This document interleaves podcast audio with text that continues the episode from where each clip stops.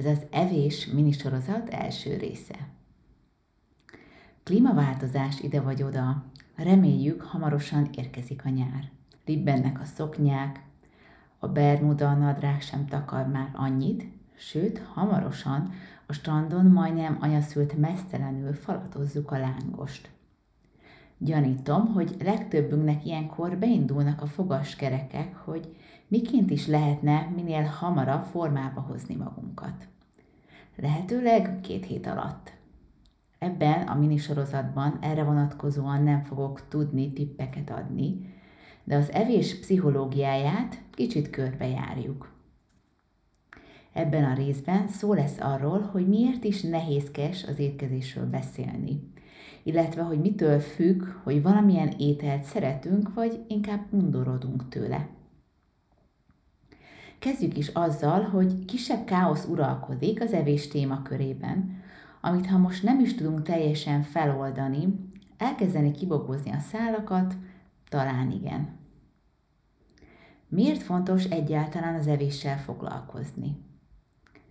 Először is azért, mert egy 2019-es felmérés szerint Európában az emberek 50%-a túlsúlyos, 20%-a pedig elhízott. Ezzel az állítással mi a gond? Egyrészt az, hogy mit jelent az, hogy túlsúlyos. Persze mondhatjuk, hogy azt jelenti, hogy a testtömeg indexe, a BMI, 25 felett van a túlsúlyos, és 30 felett az elhízott egyénnek. De ezt honnan tudjuk, hogy nekünk mekkora? Ha nincsen okos mérlegünk, vagy nem megyünk el egy egészségügyi mérésre, akkor ez hogyan derül ki? Egyáltalán ki akar ezzel szembesülni? Sokan akár legyinthetnek is, és elintézhetik azzal, hogy biztosan csak az erős csontozatuknak köszönhető a termetesebb alkat, és egyébként is a családban mindenki így néz ki, tehát a genetika tehet róla. A másik gond ezekkel a számokkal, hogy mi köze van ennek az egészséghez. Persze sokszor halljuk, hogy a túlsúly felelős lehet a szív- és érrendszeri problémákért, a kettes, típus, a kettes típusú diabéteszért, a magas vérnyomás kialakulásáért, de mit kezdünk ezzel az információval? Ki az, aki belenéz a tükörbe, és a zsírpárnákat látva, azt mondja magának, hogy na, ezentúl jobban figyelek az egészségemre, mert lehet, hogy az életmódom miatt magas a vérnyomásom, és van esélyem a szívinfarktusra. A megérzésem azt súgja, hogy kevesebben járnak el így. Vagyis hiába hever előttünk feketén-fehéren az információ, nehéz vele mit kezdeni. Ennek az egyik oka lehet, hogy szeretünk magunkra pozitívabban gondolni, és minden, ami megpiszkálná a magunkról alkotott képet, mm, hajlamosabbak vagyunk eltolni.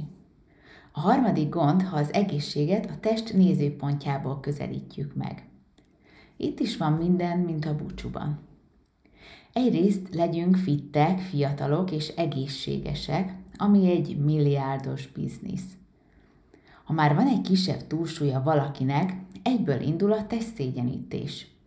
Ha pedig nagyobb a testsúlya, akkor aztán jaj annak az egyénnek.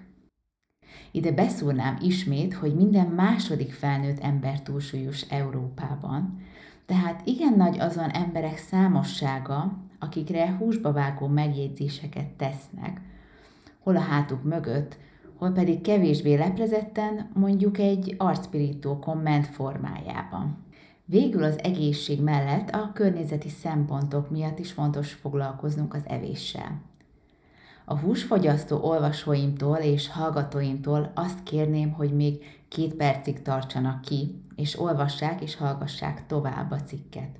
Igen, sajnos a húsfogyasztás nagy mértékben hozzájárul a széndiokszid kibocsátáshoz.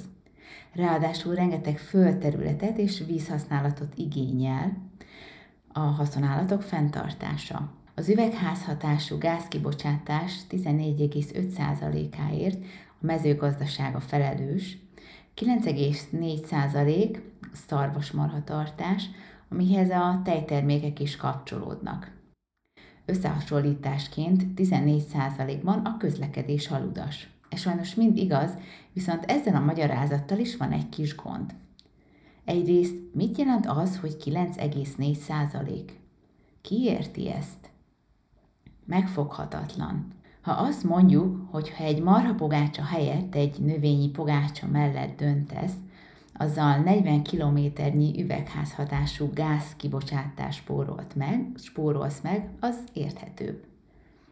De sok esetben nem fordítják le ezt nekünk hétköznapi nyelvre.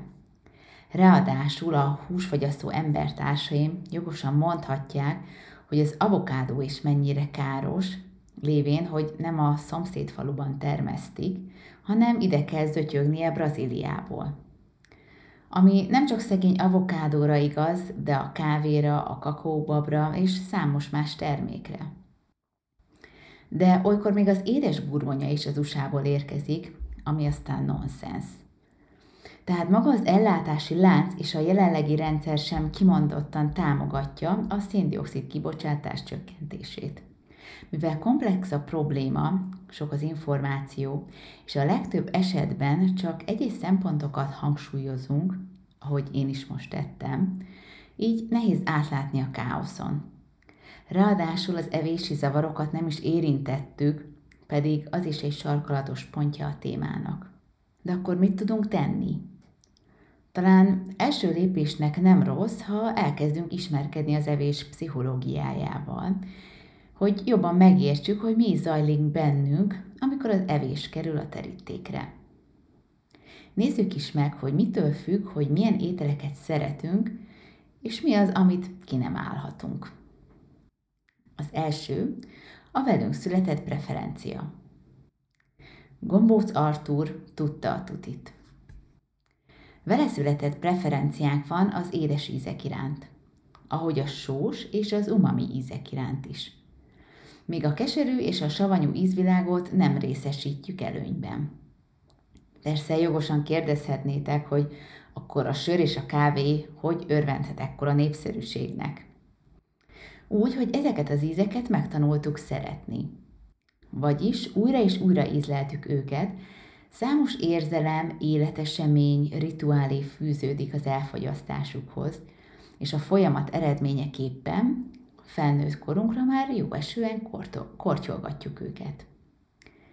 De ha egy kisgyerek beleszagol egy korsós sörbe, vagy egy jó erős feketébe, akkor valószínűleg elfintorodik. Ez mondjuk nem baj, de az már inkább, hogy egy kisgyerek hamarabb fogja megszeretni az édes dolgokat, mint mondjuk a keserűt. Gyakorló szülőknek nem mondok újat, hogy könnyebb a tejszeletre rászoktatni, úgymond, a gyereket, mint a főt brokkolira. De ne essünk kétségben, van esélye a káposztaféléknek is. A második a neofóbia, hétköznapi nevén az újtól való félelem. Vagyis van bennünk egy kódolt óvatosság, ha új ételek kipróbálásáról van szó. Ezzel eleink is így voltak, és hogy mennyire, arról a burgonya is tudna mesélni mert hogy az 1600-as években nem volt még ennyire népszerű a krumpli Európában, lévén, hogy nem őshonos. Ellenben könnyű belőle nagy mennyiséget termeszteni és tápláló, ami különösen hasznos, ha éppen éhínség honol a térségben. Ez a két érv ellenben nem tudta meggyőzni az embereket, mert hogy abban az időben a krumpli újdonságnak számított, ami nagy ellenkezést váltott ki. Egyrészt azért, mert ismeretlen volt az alakja és az íze, és egy idegen helyről érkezett, ugye Dél-Amerikából. Ráadásul a virága nagyban hasonlított a nadragujára, ami halucinogén tulajdonsága miatt a boszorkányok és az ördög növényének hitték. Most persze kuncoghatunk a bajszunk alatt, miközben a ropogós sült majszoljuk, hogy abban az időben nem tudták, hogy mitől döglik a légy, pedig pont, hogy tudták. Vagy legalábbis féltek tőle. Ugyanis az újtól való félelem teljesen indokolt, és evolúciós előnye is van, hogy nem eszünk meg csak úgy mindent gondolkodás nélkül. Ezzel a gyerekek is így vannak, ezért nehéz rászoktatni őket bizonyos ételekre, ami segíthet, hogy többször próbálkozunk. körülbelül 7-10 alkalom kell, hogy megszeressék a finoman elkészített új ételeket. De nem elég, ha csak látják mondjuk a párolt lila káposztát.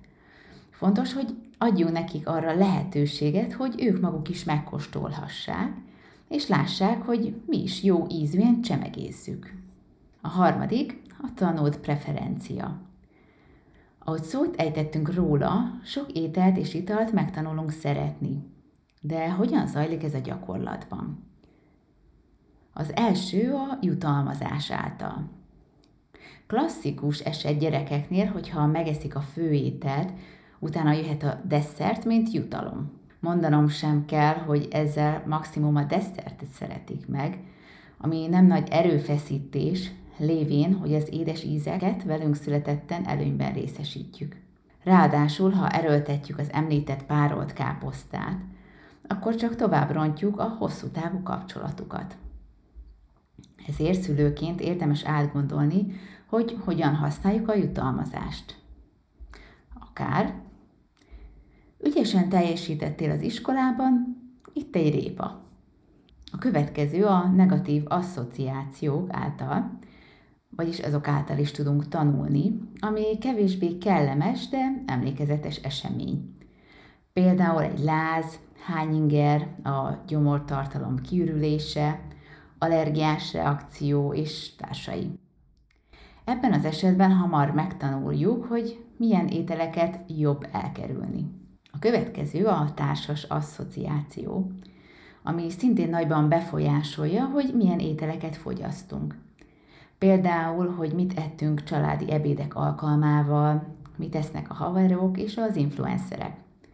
Ebben az esetben nem egyértelmű, hogy a gyerek mondjuk meg is szereti az adott ételt, vagy csak azért eszi, mert a fontos egyének is így tesznek. Viszont ha meg akarjuk változtatni az étkezési szokásainkat, akkor elengedhetetlen, hogy meg is szeressük az adott ételt. Végül pedig a kulturális kontextus is hozzájárul, hogy milyen étel fogy el a tányérunkról. A tanárunk itt azt a példát említette, hogy a holland gyerekek nagyon szeretik a Napóleon cukorkát, amivel valószínűleg egyedül vannak a világon. Ezt meg tudom erősíteni. A legnagyobb szeretettel és tisztelettel vagyok a holland kultúra iránt, de az a cukorka tényleg nagyon rossz. A holland gyerekek mégis szeretik, hiszen a kultúrájuk része. Ahogy a mexikói gyerekeknek mondjuk a chili, ami nem annyira népszerű a magyar vagy, e, vagy akár a holland gyerekek körében. Az utolsó szempont pedig az undor. Az undor a hat alapérzelem egyike, és szintén növelheti a túlélési esélyünket, lévén, hogy figyelmeztetett arra, hogy mi az, ami feltételezhetően mérgező vagy szennyezett. De mitől és miért undorodunk? Általában az ismeretlen és váratlan dolgoktól félünk, tehát például egy kék csirkecomtól. De félhetünk a már említett szennyeződésektől is, ami lehet racionális és irracionális. Utóbbira példa, hogy meginnánk-e jó szívvel egy frissen facsart almalevet egy vizelegyűjtő pohárból. A legtöbben valószínűleg nem lelkesednének az ötletért. Én sem. Illetve az emberek jelentős része elővigyázatosabb az állati termékekkel, mint a növényivel. Egyrészt azért, mert a hús meg tud rohadni. Másrészt az állatok ürüléket termelnek, ami nem a leggusztusosabb tulajdonságuk. Emellett egyre többen empátiából és környezeti okok miatt döntenek a hús elhagyása mellett. Az empátiához még egy plusz érdekesség. Sokkal nagyobb valószínűséggel nő a húsfogyasztás, ha eltávolítják őket az állattól, mint érző lénytől. Például nem azt írják az éttermi menüre, hogy malac vagy tehén, hanem sertés és marha. Illetve van egy másik hek is, ha fej nélkül tálalják az állatot, mint a balatoni hekket. Konklúzió. Amint láthatjuk, számos tényező befolyásolja az ételhez való viszonyunkat. Egyrészt a velünk született és tanult preferenciáktól is függ, hogy mit kedvelünk, és mit nem, ahogy az újdonságtól való félelem és az undor is. Másrészt maga a rendszer is ösztönöz minket a folyamatos fogyasztásra, csak nehogy le tudjon fogyni.